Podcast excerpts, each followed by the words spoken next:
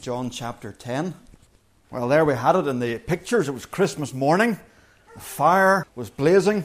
The uh, presents were s- scattered all round the room. The stockings were full. The tree was decorated. Uh, three girls were sitting outside the door, waiting to come in. Inside was a place of abundance, and there's a door. Well, that's what we've got in this passage. A place of abundance and a door or a gate. It's the, the third of Jesus' great picture sayings, where he says, I am. He said, I am the bread of life. He said, I am the light of the world. And now he says, I am the gate, or I am the door, or I am the gateway for the sheep. And he's going to go on in in a few verses' time to say the fourth great picture, saying, I am the good shepherd. And these, these are great visuals. They take something from everyday life, and or everyday life, certainly in the first century, and they, they, they paint an illustration of what Jesus is like as Saviour. Time has maybe dull them a little for us. Jesus said, I'm the bread of life, and we've that much food, and food is easily come by that we don't quite get the significance of that and the importance of it, and how bread was a, a the key staple of their diet. Um, I'm the light of the world. Well, we switch on a light and it's there. We, we don't grasp just how dark things were before the electric light Uh, was invented, or the gas lamp was invented. Jesus says, I am the good shepherd. I am the gate for the sheep. Now, okay, we've got shepherds in our congregation, um, but this is Ireland in the twenty-first century, and it's very different from how the original hearers would have heard this in the first century. We've been thinking a little bit about that at our evening service as we've thought on Psalm twenty-three. And we want to just capture a little this morning in our first point, um, the abundant place.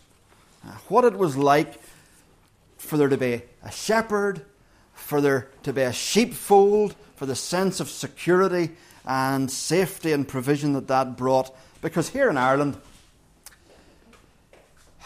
grass isn't scarce.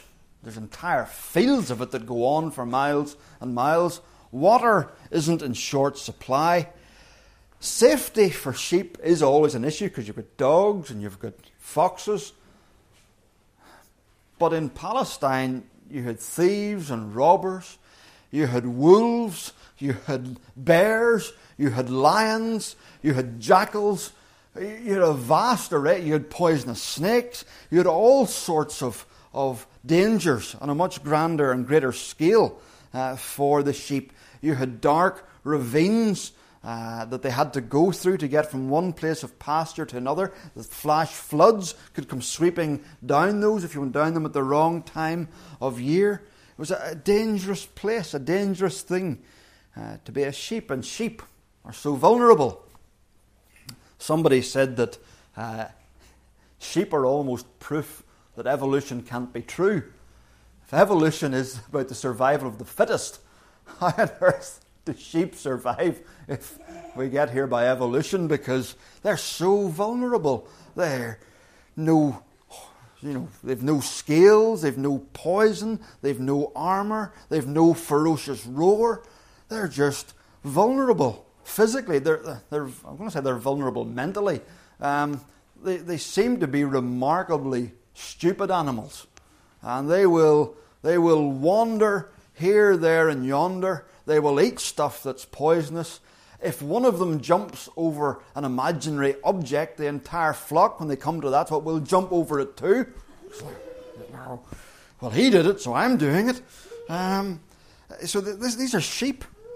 Uh, those of us who aren't in the Tate families perhaps have a more romantic view of sheep, but not so. The first century hearer of Jesus would have known much more what it is like uh, for sheep, um, what they were like, and, and what it would be like for sheep to be without a shepherd. We we look out in the field and we see fields full of sheep. There they are. And we don't see the shepherd too often. But in the first century world, you would have seen the shepherd with his sheep because it was so dangerous, because he had to guard them, because he had to take them to find pasture, because all the grass would be eaten and they would just stand there. And then the shepherd needed to take them to find somewhere else. The water would be trampled and muddy and they would just be drinking the dirty water, and he would need to take them to find fresh water. They needed a shepherd. They needed a sheepfold, a place at night of safety and security, a place uh, where thieves and robbers couldn't get in easily, where wild animals couldn't attack easily. And this picture that we have here of the sheepfold and the shepherd, a shepherd who knows his flock by name. Several shepherds would perhaps bring their sheep to the one sheep pen or the one sheepfold, and they would come in, and then in the morning, whenever they were being taken out, the shepherd would call his flock, and the, the, the sheep would recognize his voice, and his sheep would come out after him. And the other sheep would stay behind, and then their shepherd would call them, and then they would come out after him. This shepherd, it's not just that the flock know his voice, but he knows them each by name. And they come in and they go out, we read, verse uh, nine and ten, and they find pasture. This is great. If you're a sheep, this is as good as it gets. This is life as it's meant to be. This is the life. Summed up by Jesus in verse ten. I have come that they may have life and have it to the full. This is the way it should be. Do you ever wish that life was as it was meant to be? Do you ever look at others and their life seems to be ticking over nicely and you wish your life was like theirs? Do you look perhaps at what you've done in life or what has been done to you and you think, my life has been messed up by me or for me, and this isn't the way it's meant to be. I wish I could have a clean slate and start again. Or do you look at the news and the mess that the world is in, and do you feel a burden of, it's not meant to be like this? All sorts of politicians and ideologies messing up people's lives. And you're right, this is not the way it's meant to be. Sin has come in to the world from the time of Adam and Eve and broken the world and messed it up. One day it's going to be fixed. One day it will be made perfect and it will be a place of abundance. We're not quite there yet, but Jesus is saying, in the way that those sheep, when they are with the shepherd, whether they're in the pen at night or out in the pasture during the day or over at the stream, those sheep, because they're with the shepherd and they know the shepherd, are enjoying an abundant life. A life that is full, a life that is the way it's meant to be, even in a broken world. Just as that can be true for the sheep, so it can be true for us. If we know the shepherd. We're not yet in heaven. Everything isn't perfect. But we can be in a place where we are living life to the full. Now don't get me wrong. I'm not saying that to become a Christian means that everything is perfect and that there are no sickness and no illness and that you all drive big Mercedes and you all go off to far-flung destinations on your holidays and your bank accounts are just spilling over with money. That's not what I mean by abundance. It's everything being right because you know the shepherd. A place of abundance. That's what we see here. But how do you get in? How do you get in? To know the shepherd. To be part of the shepherd's flock is to be in a place of abundance. Well, how do you get in? Secondly, the door or the entrance. The entrance. Is there a way into this place of safety? to this place of provision, to this place of rest and peace, this place of feeding and nourishment, this place of cleansing and healing, this place of forgiveness and hope. Is there a way in? Well, when we look at what Jesus says here, when he says, I am the door, or I am the gate, or I am the gateway, we learn three things. We learn that there is a way in. There is a way in. I am the door. How miserable would it be to have our noses pressed against the glass of heaven, the window of heaven, and to be peering in and for there to be no doorway in. How miserable would... Let, let me read to you a quote from uh, another preacher about heaven. Because sometimes people think heaven is going to be incredibly dull uh, and boring. Uh, not so. It will be life to the full in utter perfection. And here's what he says. Take the deepest enchantment that you have ever known. Take the loftiest ecstasy that you have ever felt. Take the greatest fulfillment you have ever experienced. Take that moment when you felt most totally alive. Think to, think to that moment when you, you felt, I feel so alive at this moment, whatever it was.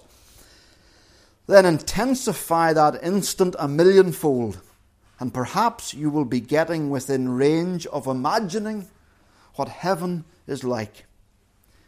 Jesus did not come to give us more time to kill. He came to give us more life to live. There's a way in.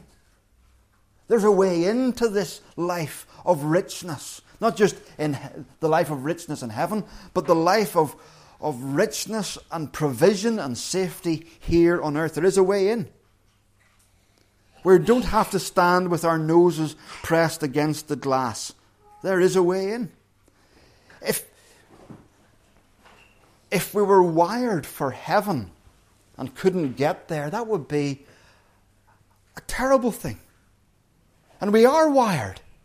We are wired for eternity. As Ecclesiastes three, we're told that God has put eternity in our hearts. We know that we're not just here for right now. We have a great sense of injustice, that we look to the future, to all things being made right. We're wired to know that there is something. We kick against the ravages of disease, and the ravages of time, and the ravages of sickness, because we're wired for something better than this. And Jesus says, there is a way in. The second thing we see, and he says, I am the way, or I am the, the gate, rather. There is one way in. There is only one way in. I am the gate, not a gate, not a door, one of many. We live in a world of false gates and doors that open onto a blank wall. I remember reading about somebody uh, who had been doing a job interview, and they had been sitting before the panel, and they had done a superb interview, and they were wanting to exude confidence, and they got up uh, and walked away, shook hands, well, thank you very much, and walked towards the door, and there were two doors, and they didn't want to hesitate, so they strode confidently, opened one and walked in to a cleaning, to a cleaning cupboard. It was, the door didn't really lead anywhere. It didn't lead where they thought it was leading. What'll I do? Will I wait? Well, they all know it's a cleaning cupboard, so I better come out. Um, we live in a world of broken hopes, of false doorways, of gateways that lead to nowhere, of counterfeit messiahs, of broken solutions and broken promises. Money says to us, I'll give you the abundant life. I'll give you life to the full. And then recession hits. And the door leads to nowhere. Pleasure says, I'll give you life to the full. I'll give you the most experience of life you can have. And then we find that that pleasure that we used to enjoy isn't enough, and we need more, and the pleasure that we pursue is always one step ahead of us, and we never feel full. Drugs and alcohol say to us, I will enable you to experience life to the max. And we become slaves to them. And they don't serve us, but we serve them. False doors, gateways that open over, not into a room of abundance, but doorways that open over a precipice. Politicians, their false promises, the various religions and their do this, do that, do the other, all claiming to be doorways into this place of blessing and richness. And Jesus has come and says, there is only one door. Like the ark that Noah built, there is only one door, one entrance point. He is so forthright as to declare, all others are thieves and robbers. They rob you of your time. They rob you of your money. They rob you of your life. They rob you of your freedom. They rob you of eternity. They're thieves and robbers. They have come only to, Jesus says, to kill and maim and destroy. To steal, to kill and destroy. And Jesus is thinking particularly of the Jewish religious leaders. Chapter ten follows chapter nine without really a break. It's the same people that are being spoken to and spoken about. And Jesus is looking at the people who should have been the true shepherds of Israel, and they have misled the flock. They have abused the flock. We see it in their treatment of the man who had been healed, who had been born blind. We see it in their treatment of him. We see their harshness and their cruelty. They throw him out, and that's not just throwing him out of their presence, that's throwing them out of the synagogue. As far as they're concerned, they are damning him to hell forever. They They have nothing to do with God's ways anymore. They're thieves and robbers. And religious leaders who say that there are many ways to God are doors into a blank wall. They rob people of opportunities to come into God's richness, to know God's blessing. Those who say you can come without coming through Jesus are thieves and robbers, seeking to bring God's blessings out over the, the wall of the, the sheepfold and hand them out to people without coming through the gate, without coming through Jesus. There is only one way, and it's not by rites or ceremonies. That way, we see, is a person. Jesus said, I am the gate. Now, perhaps as, as, as you come to the next few verses, and he says, I'm the good shepherd. And, well, which is it? Are you the gate or are you the shepherd? Which are you? Well, he's maximizing the imagery. He's wanting, whenever they would look at a sheepfold and see the gate, that they would think Jesus is like the gate. When they would look at the shepherd, they would say he's like the shepherd.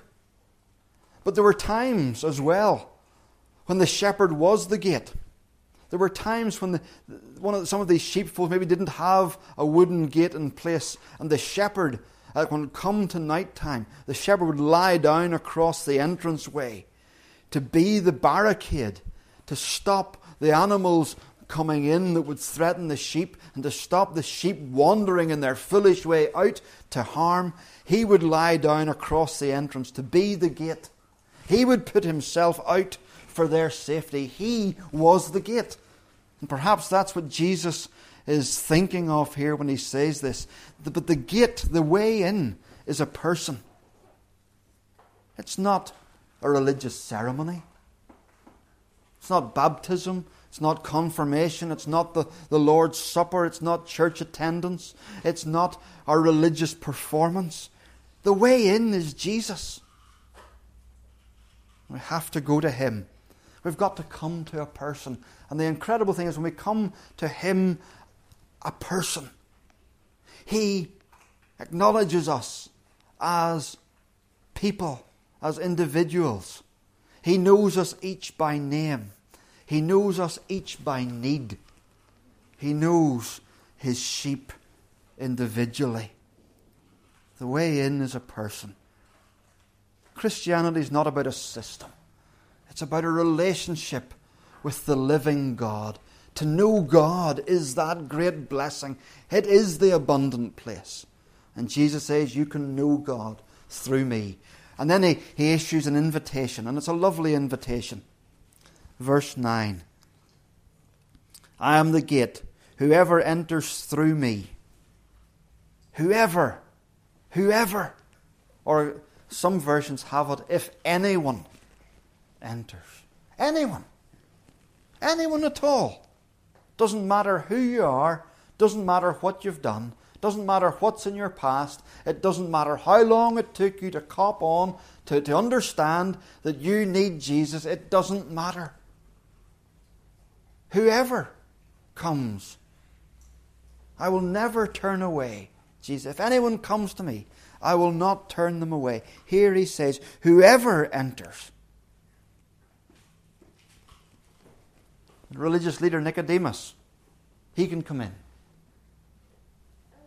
The woman of dubious morals who had several husbands and the man she was living with wasn't her husband.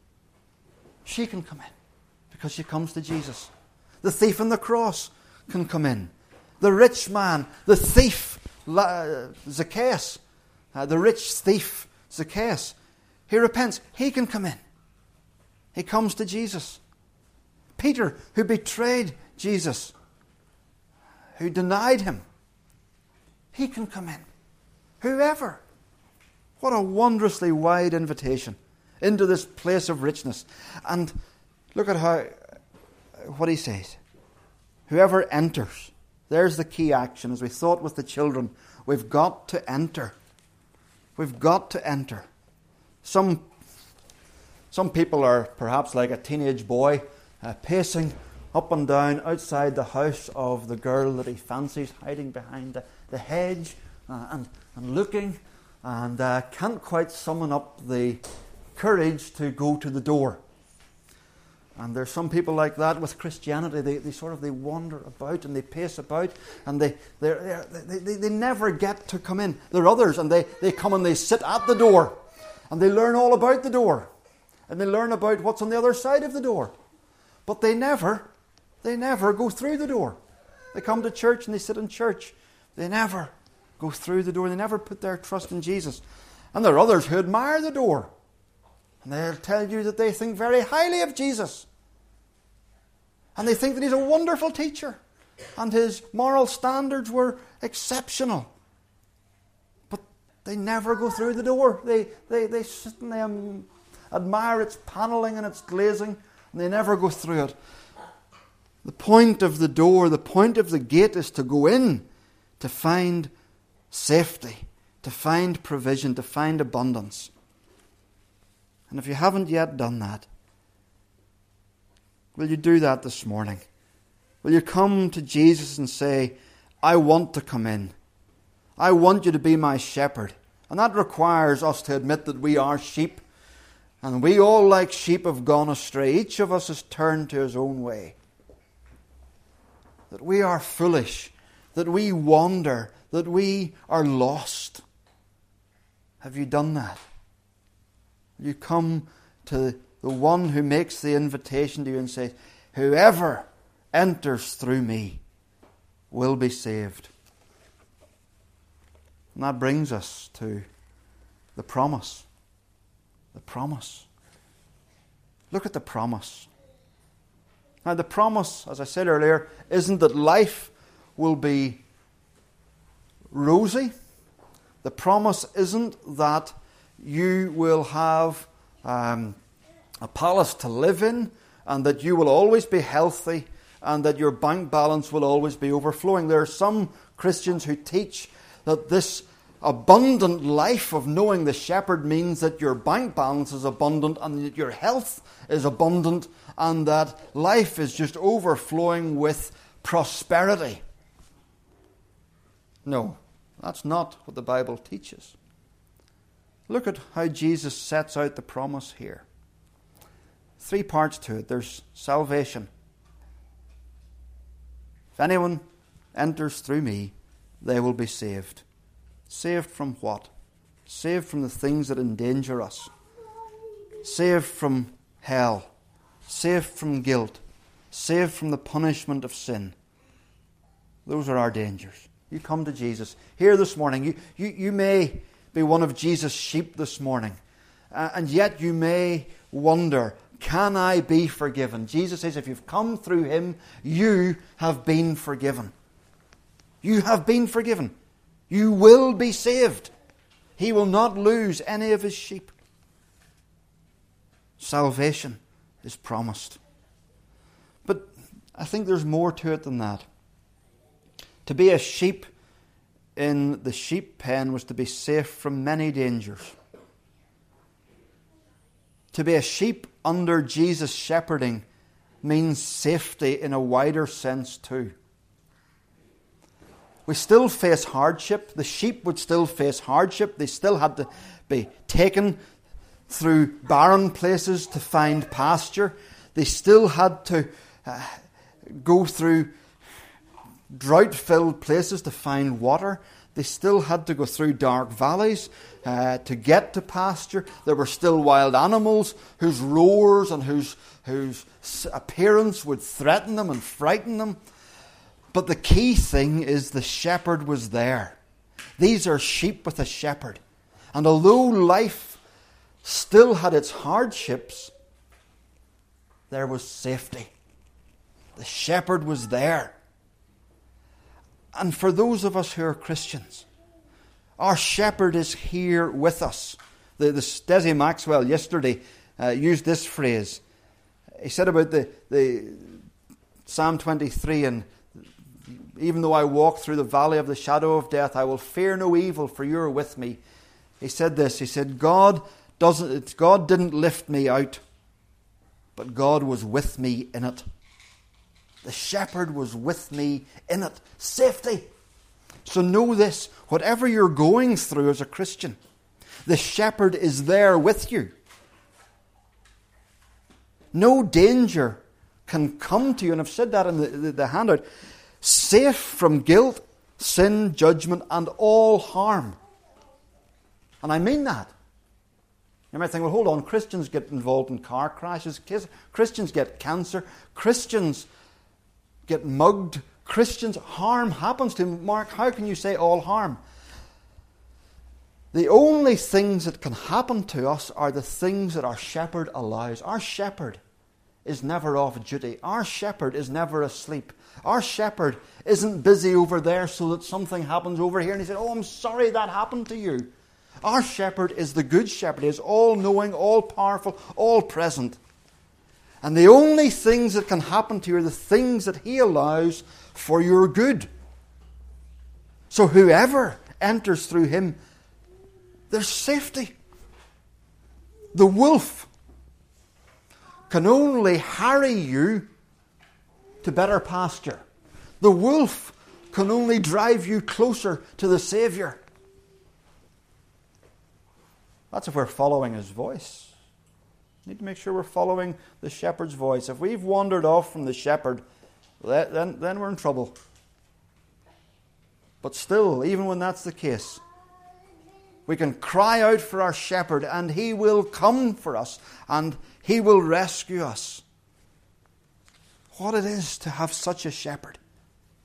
Salvation in its biggest sense, in its eternal sense and in its present sense. We are saved from everything that would destroy us. Only what is good for us will happen to us. Now that requires faith to believe it. That requires faith to hang on to that when the hard and difficult things come. To believe that our shepherd didn't drop the ball for a moment to, to mix the metaphors completely or take his eye off the ball. But no, it means salvation. It means freedom. They will go in, come out, and find pasture. There's the shepherd, and he takes the sheep off to here to find pasture. He takes them over there to find water. He brings them back whenever they need to rest. He's there. And they know his care, they know his provision, and they know that there's freedom under that. They don't they're not they're not bound by fear. They're not bound by anxiety. They're not worried about what'll happen if if if I if I go out, if I go outside of the sheepfold, what'll happen when the shepherd's there? And we don't need to live life in fear. We don't need to live life fearing that we're wasting our lives if we're living under the shepherd's instruction. He's there with us. And we can seek to serve him in all sorts of ways, knowing that he is with his people. And there's times we need to, to retreat back to the sheep pen for safety and refuge when we're afraid.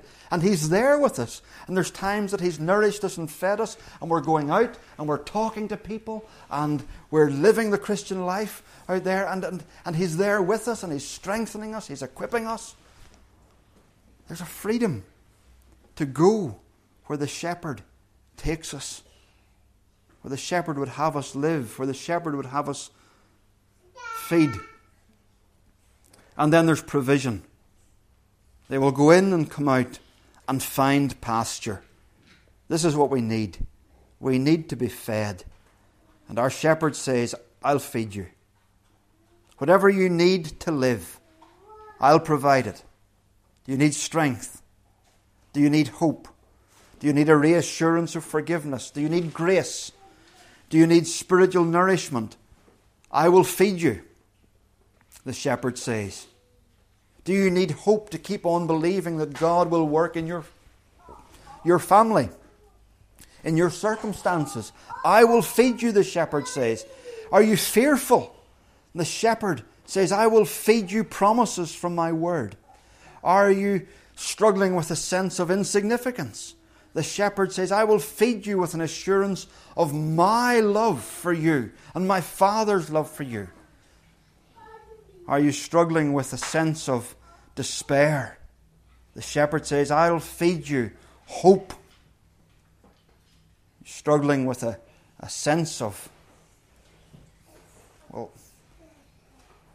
I'm really struggling with temptation. The shepherd says, I will feed you what you need to grow and to resist that temptation and to grow in godliness.